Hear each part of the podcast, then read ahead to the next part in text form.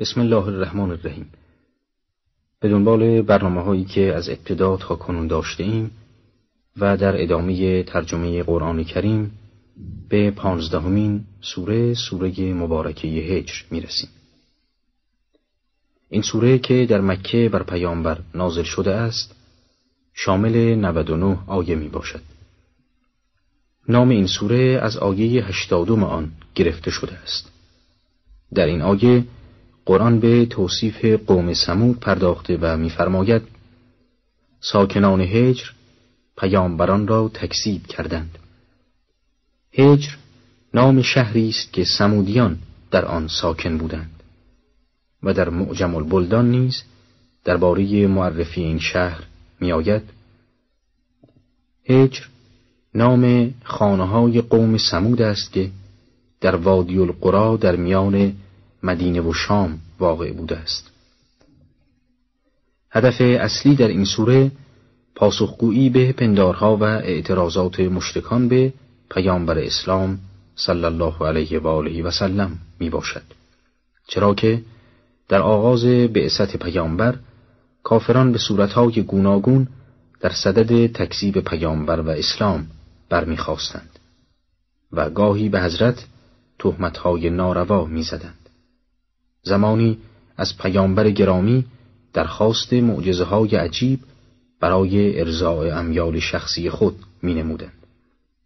قرآن در طی آیات این سوره به آنان پاسخ می دهد که در آسمان و زمین دلایل کافی بر اثبات حقانیت خداوند متعال وجود دارد و این سنت الهی بوده است که به انسانها اختیار و قدرت انتخاب را داده است تا از این راه نیکوکاران از تبهکاران متمایز گردند. و در تاریخ امم گذشته نیز برای این مسئله نمونه های آشکاری وجود دارد. خداوند با بیان این نکات به پیامبر اکرم آرامش می دهد تا از انکار و ارتداد این قوم ستمگر دچار اندوه نگردد. اینک ترجمه آیات این سوره را آغاز می.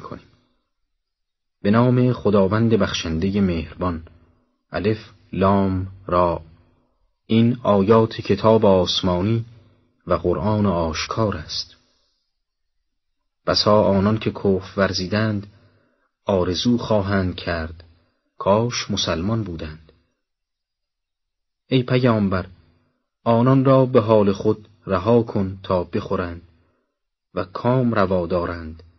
و آرزو سرگرمشان کند که به زودی خواهند دانست. یکی از توطعه های مشتکان برای سرکوبی اسلام این بوده است که سعی داشتند پیامبر اکرم را از نظر روانی زیر سوال قرار دهند. این توطعه آنان که در آیه ششم نیز بدان اشاره شده است در صورتی که با موفقیت روبرو می گردید باعث می شد که حجیت قرآن و عظمت اسلام نیز مورد تردید قرار گیرد. قرآن در آیات یکم تا سوم در پاسخ به این توطعه به توصیف قرآن می پردازد و بیان می کند که این کتاب الهی از سوی خداوند بر پیامبر نازل شده و آیات آن سراسر آکنده از معارف بلند الهی می باشد.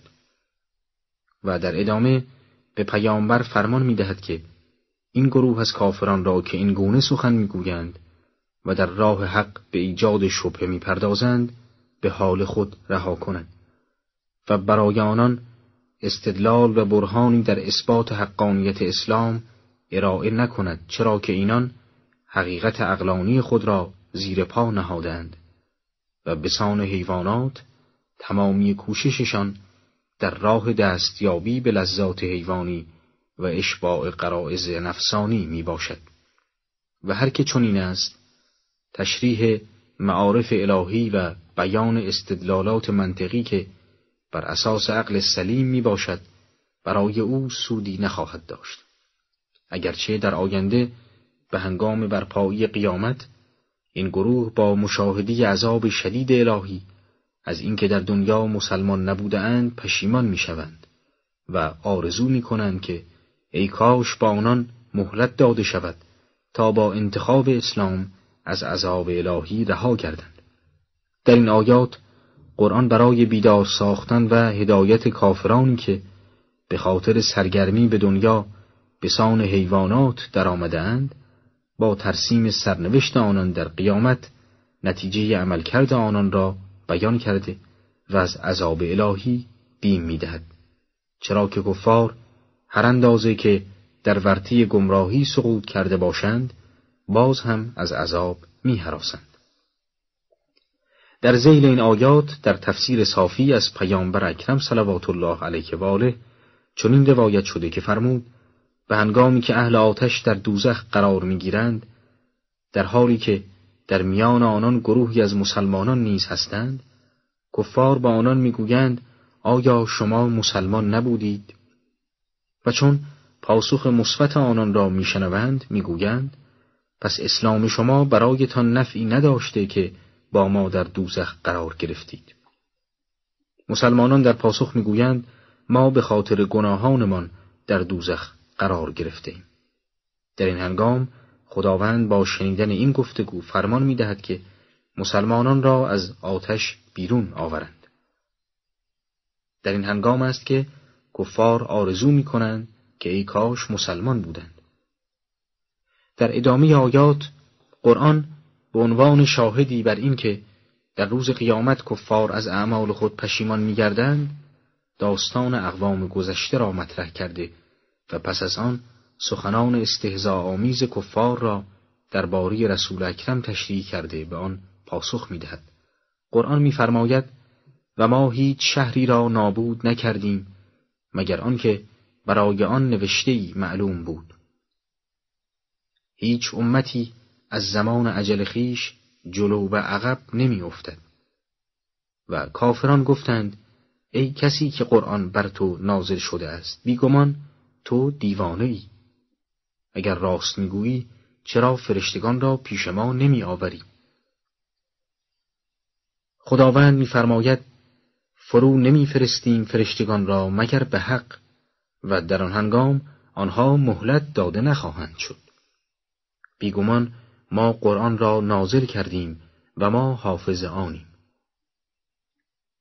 یکی از درخواستهای کافران از پیامبر اکرم که در آیات مختلف قرآن از آن یاد شده است این بود که آنان از پیامبر می‌خواستند تا فرشتگان و ملائکه الهی را به عنوان دلیلی بر حقانیت اسلام به آنان نشان دهد. قرآن در آیه هشتم در پاسخ به این درخواست آنان چنین بیان می کند که اگر خداوند فرشتگان را به شما نشان دهد دیگر مهلت زندگانی نخواهید داشت و در حقیقت این درخواست شما اگر مورد اجابت خداوند قرار گیرد باعث هلاکت و نابودی شما می گردد. چرا که عالم مادی که ظرف زندگانی انسان در طول حیات دنیای اوست جایگاهی است که در آن همیشه حق و باطل وجود دارد و این دو به هم آمیختند اما عالم ملائکه و فرشتگان الهی یک سره جایگاه حق است و باطل در آن راهی ندارد بنابراین اگر کسی خواهان دیدن ملائکه و فرشتگان باشد باید پای در عالم آنان یعنی محل ظهور حق با تمامی آثارش بگذارد. یعنی از دنیا خارج شده و پای به جهان آخرت نهد. و این به معنی مردن در دنیاست. چرا که برای افراد عادی وصول به عالم حق راهی جز مردن وجود ندارد. از این روست که قرآن خطاب به مشرکان می‌فرماید که اجابت این درخواست شما به منزله نابودی و مرگ شما می باشد. البته اینکه گفته شد مشاهده عالم حق بدون مرگ امکان ندارد مربوط به کسانی است که به دنیا سرگرم بوده و یا حداقل پاره از اشتغالات آنان را تشکیل می‌دهد. اما کسانی که از دنیا قطع علاقی کرده اند و هم خود را یکسره در راه رضای خداوند به کار برده اند این گروه قادرند در دنیا نیز عالم حق را مشاهده کنند و با ملائکه الهی در تماس باشند چرا که عامل اصلی در حجاب بودن مردم سرگرمی آنان به دنیاست و کسی که خود را از این حال نجات داده باشد در حقیقت هجاب عالم ماده را پاره کرده و به عالم نور و حقیقت وارد شده است. آیه نهم بیان می کند که خداوند خود نگاهبان و حافظ قرآن از گزنده حوادث می باشد. این آیه در حقیقت پاسخ دیگری به مشتکان است که آگاه گردند قرآن ساخته دست پیامبر اکرم نیست تا به خاطر دشمنی با آن حضرت از ایمان به آن سرباز زنند و یا از جانب ملائکه بر آن حضرت نازل نشده تا آنکه لازم باشد ملائکه نازل شوند و به حقانیت آن گواهی دهند. بلکه این قرآن از جانب خداوند بر پیامبر نازل شده و او خود حافظ آن است. با توجه به این آیه روشن می گردد که اگر پیامبری و رسالت با ظهور رسول اکرم صلی الله علیه و آله و سلم خاتمه یافته و آن حضرت خاتم النبیین گردیده اند و دامنه رسالتشان تا بر پایی قیامت گسترده است معجزی آن حضرت نیز تا ابد دلیلی بر حقانیت رسالت ایشان خواهد بود. و چون به نص قرآن خداوند آن را از هر گزند و تغییر و تحریف مسون داشته و کمی و افزونی در آن راه ندارد پس در هر زمان به عنوان گویاترین دلیل به رسالت پیامبر اکرم باعث هدایت گمراهان و افزونی ایمان راه یافتگان و مسلمانان می گردد. با پانزدهم این سوره آمده است. ای رسول ما بیش از تو نیز پیامبرانی به میان امتهای پیشین فرستاده ایم اگرچه نبود پیامبری که به میان قومش برود و استهزایش نکنند. و قرآن را نیز بدین گونه در دلهای خطاکاران راه می دهیم به قرآن ایمان نخواهند آورد و روش پیشینیان آنها نیز چنین بوده است. و اگر به روی منکران از آسمان دری می گشودیم تا از آن پیوسته بالا روند بیگمان می گفتند چشمان ما را با جادو بستند بلکه افسونمان کردند. موضوع عروج به آسمان از نظر کافران بزرگتر و عجیبتر از سایر معجزات بود. لذا وقتی معجزه ای را از پیامبر می‌خواستند این موضوع را درخواست می‌کردند. قرآن در پاسخ میفرماید اگر دری از آسمان به روی منکران باز کنیم که به طور دائم به آسمان ها رفت آمد کنند و اسرار غیب و حقایق اشیا و وحی و نبوت را مشاهده کنند باز هم ایمان نمی آورند چون اناد و لجاجت آنها به حدی رسیده که خواهند گفت به واسطه سحر پرده بر چشم ما افکنده شد و ما به واسطه سحر این امور را می بینیم. در آیات شانزدهم تا هجدهم آمده است و ما در آسمان برجهایی پدید آورده ایم و آنها را برای بینندگان آراسته ایم و از گزند هر شیطان مطرودی حفظ کرده ایم. مگر آن کس که بخواهد دزدانه گوش دهد که او را نیز شهابی روشن دنبال خواهد کرد. استراق سمع شیاطین چه معنایی می دهد؟ در تفسیر این آیات میان دانشمندان علم تفسیر اختلاف است. برخی معتقدند چنین تعابیری از قبیل تشبیه و کنایه است. تا امور غیر حسی در لباس امور حسی دیده شود. پس منظور از آسمان نه این آسمان بلکه عالم ملکوت است که برتر از این جهان محسوس است و شیاطین می‌خواهند به این عالم که محل اسرار خلقت است راه یابند. اما ملائک با انوار معنوی و ملکوتی آنها را میرانند. عدهای از دانشمندان علوم اسلامی معتقدند که منظور از آسمان در آیه شانزدهم سوره شریفه هجر آسمان حق و حقیقت است که وسوسگران میکوشند به آن راه یابند.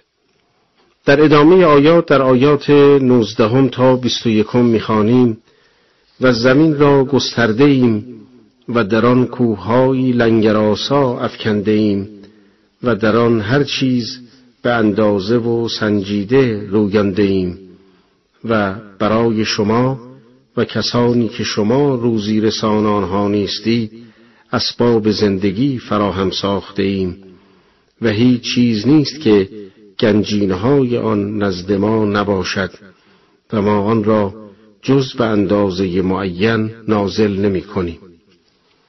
مراد از خزائن مجموع عناصر و اسباب مادی خلقت است. به عنوان مثال یک گیاه از خزانه نور، خزانه آب و سایر خزائن به اندازه معلوم بهره می‌برد و آن مقدار که نیاز دارد به آن داده می شود تا موجود گردد.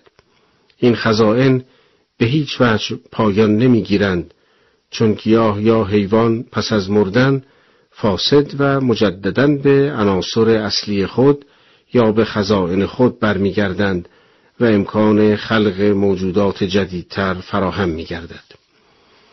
در آیات 22 و 23 آمده است و بادها را فرستادیم تا ابرها را بارور کنند سپس از آسمان آبی فرو باریده ایم و با آن سیرابتان کرده ایم این شما نبودید که آن را ذخیره کرده بودید و بدون شک ما ایم که زنده می کنیم و می میرانیم و ما ایم که بعد از فنای همگان وارث آنها هستیم. نعمتهایی که نام برده شد مانند آسمان و زمین و کوهها و گیاهان و بادها وقتی به صورت یک نظام حکیمانه تام و تمام در میآیند که حیات و مرگ و حشر نیز به آن اضافه شود. لذا آیه با بیان آنها معلوم می کند که تمام تدبیرها به خدا منتهی می شود در آیات 24 و 25 آمده است و پیشینیان و آیندگان شما را نیز البته شناخته ایم و بی تردید پروردگار تو خود مردم را در قیامت یک جا گرده هم خواهد آورد که او حکیمی داناست. پروردگارت همه را در قیامت جمع می کند چون حکیم است و عمل بیهودهی مانند آفرینش بی نتیجه انجام نمی دهد پس باید حیات دیگری باشد تا به حساب همه رسیدگی نماید. در آیات 26 و 27 آمده است و ما انسان را از گلی خشکیده از لجنی دیرمانده و بویناک آفریده ایم و جن را پیش از انسان از بادی آتشناک آفریدیم. جان در آیه شریفه در میان جنیان مانند آدم علا نبی و آله و علیه السلام است در میان انسانها. جنیان موجودات با شعور و مکلفی هستند که دارای توانمندی های خاصی اما از حواس پنجگانه ما انسانها پنهانند. در آیات 28 و 29 می‌خوانیم پروردگارت به فرشتگان گفت من از گلی خشکیده از لجنی بویناک انسانی خواهم آفرید. پس همین که او را موزون برآوردم و در آن از روح خود دمیدم در برابرش سجده کنید. دستور به سجده پس از دمیده شدن روح خدا صادر شد. نه پس از تکمیل خلقت بدن انسان. توضیح این که روح انسان همان بدن اوست که خلقتی دیگر به خود گرفته است. بنابراین روح از یک طرف متحد و متعلق به بدن است و از طرف دیگر نوعی استقلال از بدن دارد که می‌تواند از او جدا شود. در آیات سیوم تا سی و ششم آمده است همه فرشتگان جملگی مقابل انسان سجده کردند. جز ابلیس که از همراهی با سجده کنندگان سرپیچی کرد. خداوند فرمود ای ابلیس از چه با سجده کنندگان همراه نشدی؟ ابلیس گفت من آن نیم که در برابر انسان که از گلی خشکیده و بویناک آفریده ای سر فرود آورم. خداوند در این لحظه فرمود از بهشت بیرون رو که تو رانده درگاه مایی و تا روز داوری بر تو لعنت باد. ابلیس گفت پروردگارا مرا تا آن روز که مردم برانگیخته خواهند شد مهلت ده.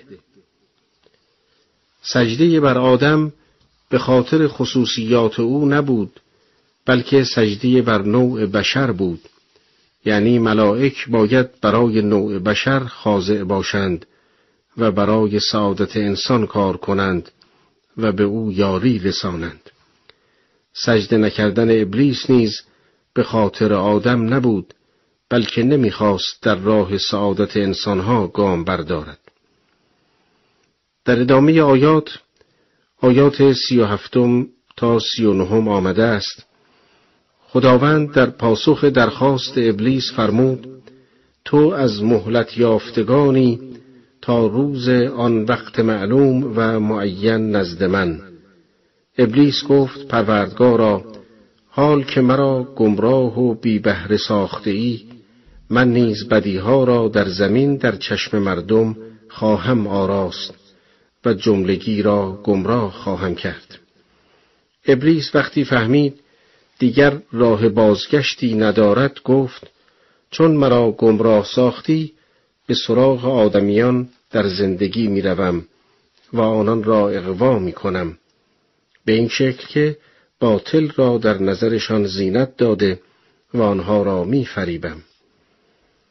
البته خداوند نیز در مقابل ایمان را برای انسان زینت داد و فطرت توحیدی به او ارزانی داشت و به طرق مختلف انسان را پشتیبانی کرد. در آیات چهلم تا چهل و دوم ادامه سخن ابلیس و پاسخ خداوند آمده است. مگر آن دسته از انسانها که بندگان پاک و به مقام اخلاص رسیده باشند خداوند فرمود آری این راهی است راست راهی بر عهده من شک نیست که تو را بر بندگان من تسلطی نیست مگر گمراهانی که از تو پیروی کنند. خداوند در پاسخ ابلیس به او جواب می دهد نخست میفرماید سخت در اشتباهی که می‌توانی بندگان مرا گمراه سازی چون غیر از من کسی مستقل نیست و بدون اذن من قادر به انجام کاری نیست. من این چنین حکم کردم که هیچ کاری نتوانی نسبت به بندگانم بکنی مگر آنان که خودشان می‌خواهند. مطلب دیگر آن که ابلیس اگر بر گمراهان هم تسلطی دارد به دلیل قدرت مستقل او نیست بلکه گمراهان خودشان دعوت ابلیس را اجابت کردند. یعنی برخلاف تصور ابلیس حکومت بلا منازع بر انسانها ندارد. در آیه چهل و سوم سرنوشت فریب خوردگان را معین می کند و بیگمان جهنم وعدگاه جملگی گمراه شدگان است همانطور که ما حکم کردیم تا برای مجازات گمراهان بر آنها مسلط شوی در آخرت نیز باز حکم به دست ماست و گمراهان را به عذاب جهنم کیفر می دهیم. در آخرین آیه این برنامه آیه چهل و چهارم آمده است جهنم را هفت در است و هر در آن از گمراهان سهمی دارد. جهنم هفت نوع عذاب دارد. هفت نوع عذاب دلالت بر هفت نوع گناه است. چون راههایی که انسان را به سوی این گناهان میکشاند متفاوت است پس عذابهای گوناگونی نیز در پی دارد. پنجم و چهل و ششم می‌خوانیم. ان المتقین فی جنات و عیون ادخلوها به سلام آمنین. پرهیزکاران در باغها و چشم سارانند. به آنان خطاب شود به سلامت و آسودگی بدانجا پای نهید. برای کسانی که شیطان را دشمن خود گرفتند و به سوی خدا متوجه شده و تقوا ملکه آنها شده بهشتهایی مهیا شده که در آنها دو نعمت بزرگ وجود دارد. نخست سلامت از هر رنج و نقصی و دوم نعمت امنیت از هر خطری. در دعایه چهل و هفتم و چهل و هشتم می‌خوانیم و پرهیزکاران را هر کینه ای از دلهاشان ریشکن می‌سازیم. برادرانه چهره به چهره بر تخت می نشینند آنجا و در میان انبوه سبززاران نه رنجی به دیشان رسد و نه هرگز از آنجا بیرون شوند. سلامتی و امنیت مؤمنان را در بهشت هیچ عاملی از بین نمی‌برد. نه عوامل درونی مانند کینه و حسد و نه عوامل بیرونی چون خداوند کاری کرده که اصلا دچار خستگی نمی‌شوند و از ناحیه خداوند نیز ایمنند زیرا خداوند هرگز آنان را از بهشت بیرون نمی کند. در دعایه چهل و نهم و پنجاهم می‌خوانیم ای رسول ما به بندگانم خبر ده که من آمرزنده مهربانم و البته عذابم نیز عذابی دردناک است. این دعایی شریفه انسان را میان خوف و رجا نگه می دارد چون رمز کمال و رشد انسان در میان این دو حالت است. پس انسان نه از مغفرت و رحمت خدا باید نومید شود و نه عذاب او و گناهان خود را سبک گیرد. ادامه آیات به بیان فرازی از داستان حضرت ابراهیم علی نبینا و آله و علیه السلام اختصاص دارد. در آیات پنجاه و یکم و پنجاه و دوم آمده است و نبعهم ان زیف ابراهیم از دخلوا علیه فقالوا سلاما قال انا منکم وجلون. ای رسول ما به مسلمانان از میهمانان ابراهیم خبر ده که چون بر وی وارد شدند و سلام کردند گفت ما را از شما ترسی است. میهمانان ناخوانده ملائکه مکرمی بودند که بر ابراهیم وارد شدند تا ضمن بیان مأموریت اصلی خود به ابراهیم بشارت فرزند دهند. آنان پس از دیدن ابراهیم به او سلام کردند. آن هم سلامی مخصوص. ابراهیم برای میهمان نوازی سریعا غذایی مهیا کرد. اما میهمانان از خوردن غذا امتناع کردند. ابراهیم از این برخورد نگران شد و احساس ترس کرد. فرشتگان که موقعیت ابراهیم را احساس کرده بودند به او گفتند قالوا لو توجل انا نبشرک به غلام علیم. فرشتگان به ابراهیم گفتند مترس ما تو را به فرزندی دانا مژده می دهیم ابراهیم در پاسخ گفت حال که به پیری رسیده ام به من مژده می دهید این چه مژده است ابراهیم تعجب کرد که چگونه ممکن است در حالی که پیری خمیده است و همسری عقیم دارد صاحب فرزند شود لذا مانند فردی که اشتباه شنیده باشد گفت به چه چیز بشارتم می دهید؟ بدیهی است این سؤال از روی تعجب بود و نه انکار که با مقام والای نبوت سازگار نیست. قالو بشرناک بالحق فلا تکن من القانتین. فرشتگان گفتند مژده ما به تو ای ابراهیم راست و درست است نومید مباش. فرشتگان پاسخ دادند آنچه تو را به آن بشارت دادیم حق و از ناحیه خداست. و اضافه کردند تو نباید به خاطر نومیدی از رحمت خدا از فرزنددار شدن معیوس باشی.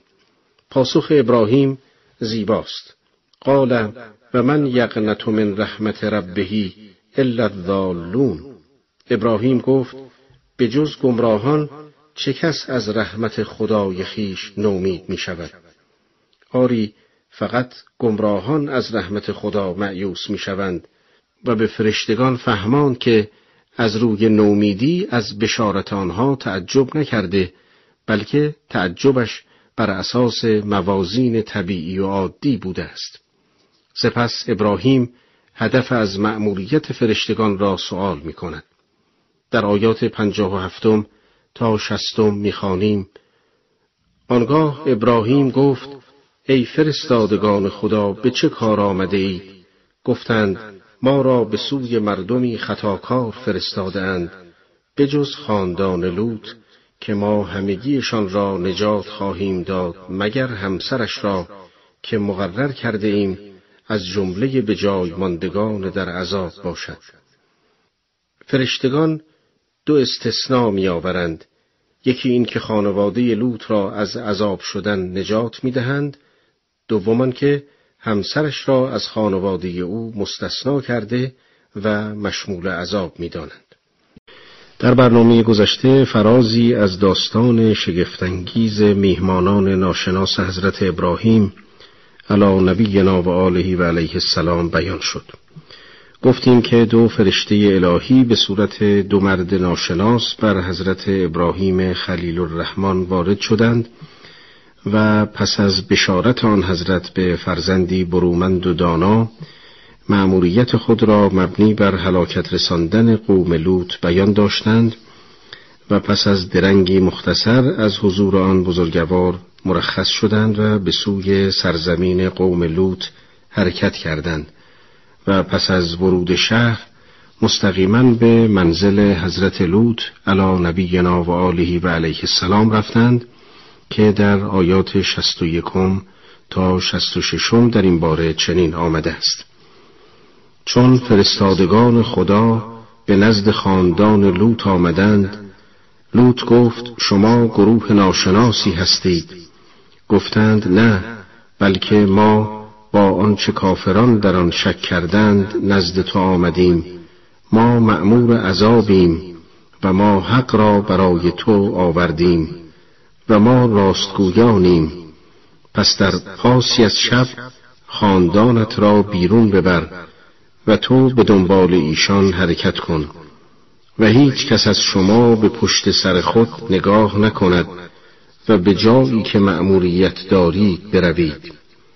و این خبر را به لوط اعلام کردیم که صبحگاهان همه افراد این قوم هلاک خواهند شد. فرشتگان الهی به هنگامی که نزد لوط آمدند لوط از مشاهده این دو جوان غریبه و تنها دچار وحشت گردید چرا که می ترسید مورد تعرض قوم گناهکارش واقع شود. از این رو آنان را به طور پنهان به خانه خود برد. فرشتگان الهی که متوجه ناراحتی او بودند آغاز به سخن کردند و مأموریت خود را برای نابود کردن قوم لوط بیان داشتند و به او دستور دادند که شبانه بدون آنکه کسی را از حرکت خود آگاه سازد با خانواده خود از شهر خارج شوند و در طول مسیر حرکت کسی به پشت سر خود نگاه نکند چرا که هر که چنین کند او نیز به عذاب الهی هلاک خواهد شد. هنگامی که اینان مأموریت خود را برای لوط تشریح می کردند قوم لوط متوجه وجود این دو جوان غریبه در خانه او شدند و به منزل لوط هجوم بردند. قرآن در این باره می‌فرماید و اهل شهر در حالی که به یکدیگر بشارت می‌دادند آمدند.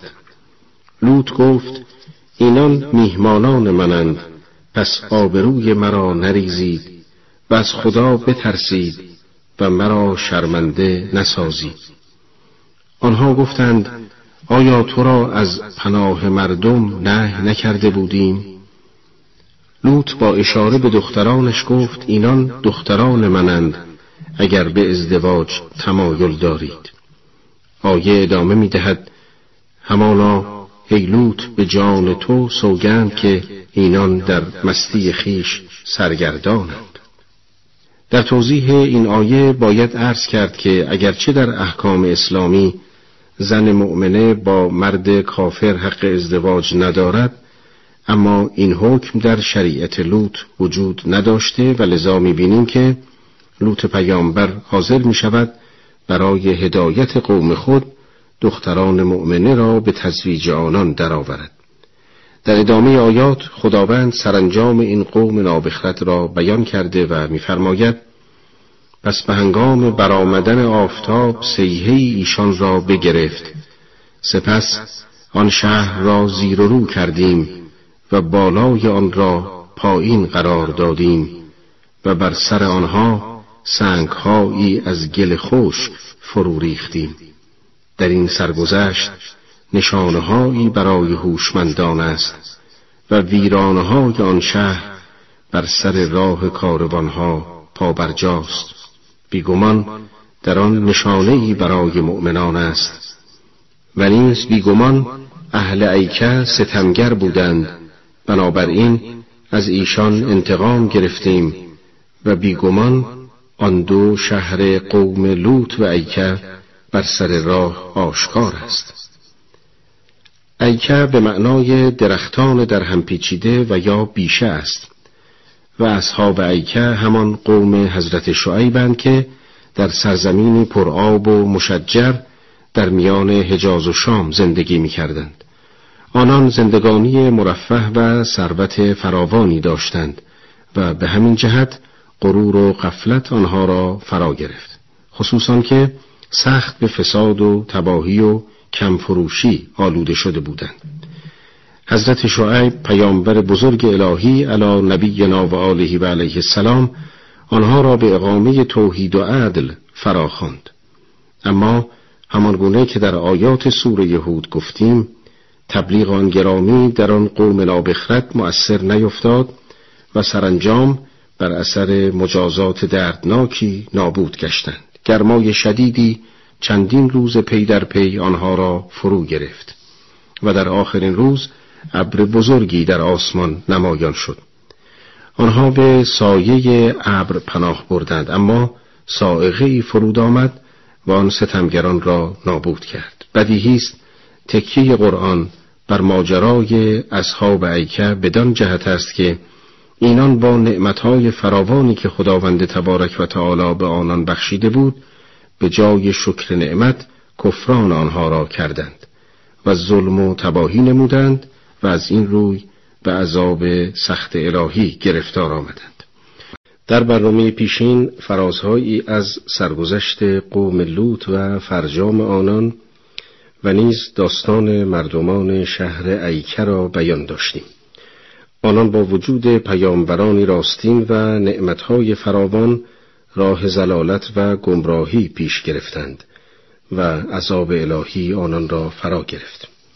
در آیاتی که امروز ترجمه می شود قرآن از قوم سمود و شهر آنان که موسوم به هجر بوده یاد می کند و میفرماید و به یقین اصحاب هجر فرستادگان الهی را تکذیب کردند.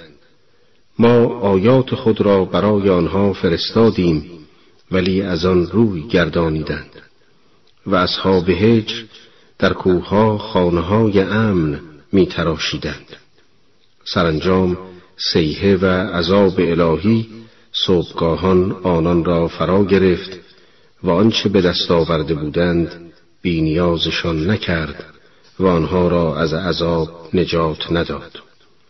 قوم سمود که ظاهرا از تمدن پیشرفته ای در عصر خود برخوردار بودند از اقوامی بودند که قرآن در سوره های مختلفی از آنان یاد می کند.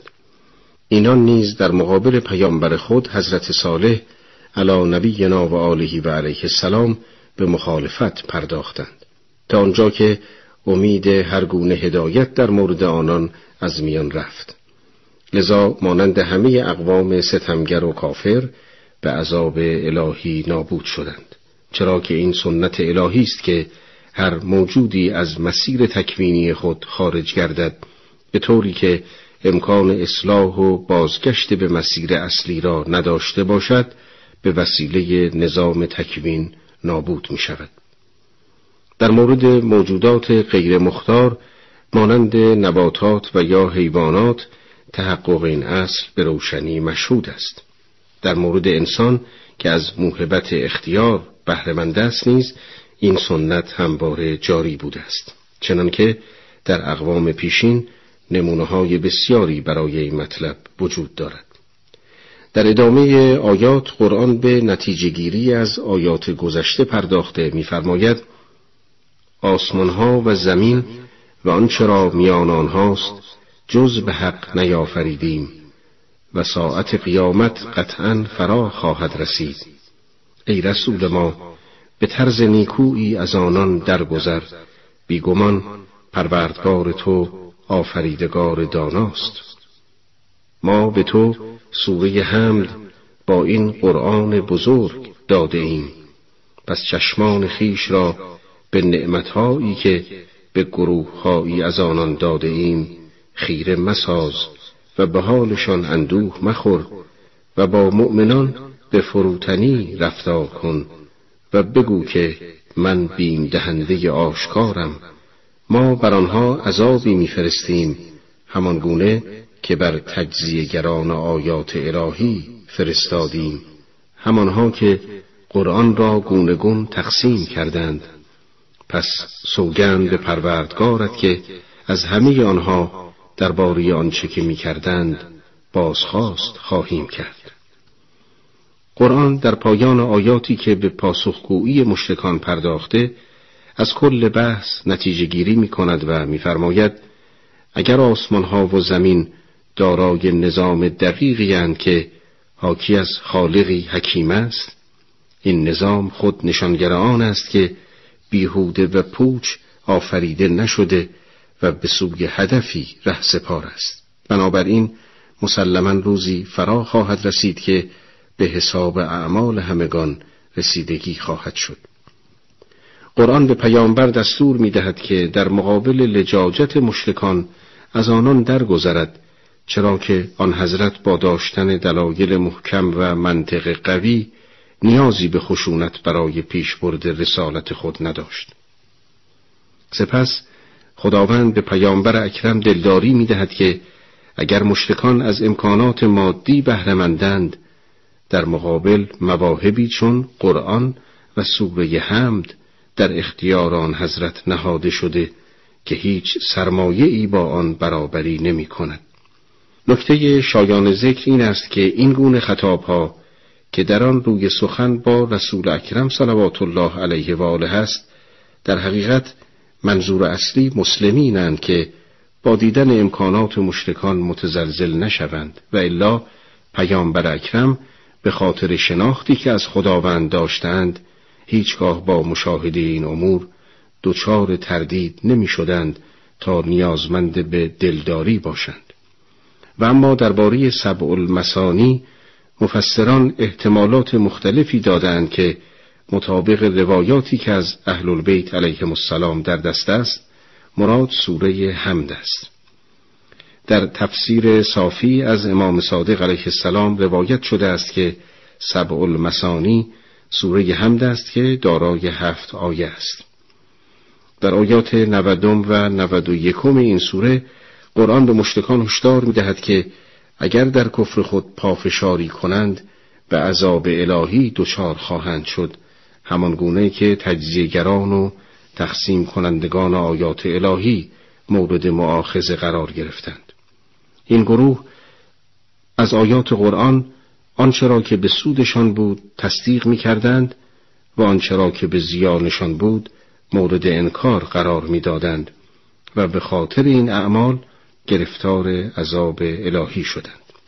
در ادامه آیات آیات 94 تا آخر سوره مبارکه هجر قرآن خطاب به پیامبر می‌فرماید پس آنچه را که بدان فرمان یافته ای آشکار کن و از مشرکان روی گردان ما تو را از شر استهزا کنندگان حفظ خواهیم کرد و ما برای تو کافی هستیم. همان مسخره کنندگانی که با خدا معبودی دیگر قرار می‌دهند پس به زودی خواهند دانست. ای پیامبر به یقین می‌دانیم که از گفتار آنها دلتنگ می‌شوی.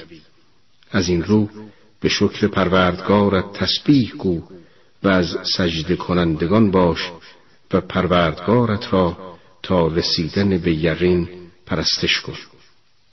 پس از آن که در آیات گذشته قرآن به وقوع قیامت و بررسی اعمال بندگان تأکید ورزید در آیه 94 به پیامبر فرمان می‌دهد تا با استحکام هرچه بیشتر رسالت خود را به گوش جهانیان برساند. و به پیامبر وعده نصرت و یاری در مقابل استهزاگران می‌دهد. اما چون پیامبر از این که می‌دید این گروه در گمراهی خود مصر هستند و حاضر به ایمان آوردن نمی باشند از سرانجام تیره آنان دچار اندوه می‌شد لذا به آن حضرت دستور می دهد که در این مواقع به نماز بایستد و به عبادت پروردگار بپردازد تا آثار این حزن و اندوه از جان آن حضرت زائل گردد. و سرانجام در آخرین آیه به آن حضرت دستور می دهد که در سراسر عمر تا رسیدن مرگ دست از عبادت بر ندارد. منظور از کلمه یقین در این آیه مرگ است و به این جهت مرگ تعبیر به یقین شده که یک امر مسلم است و انسان در هر چیز که شک کند در مرگ نمی‌تواند تردید به خود راه دهد.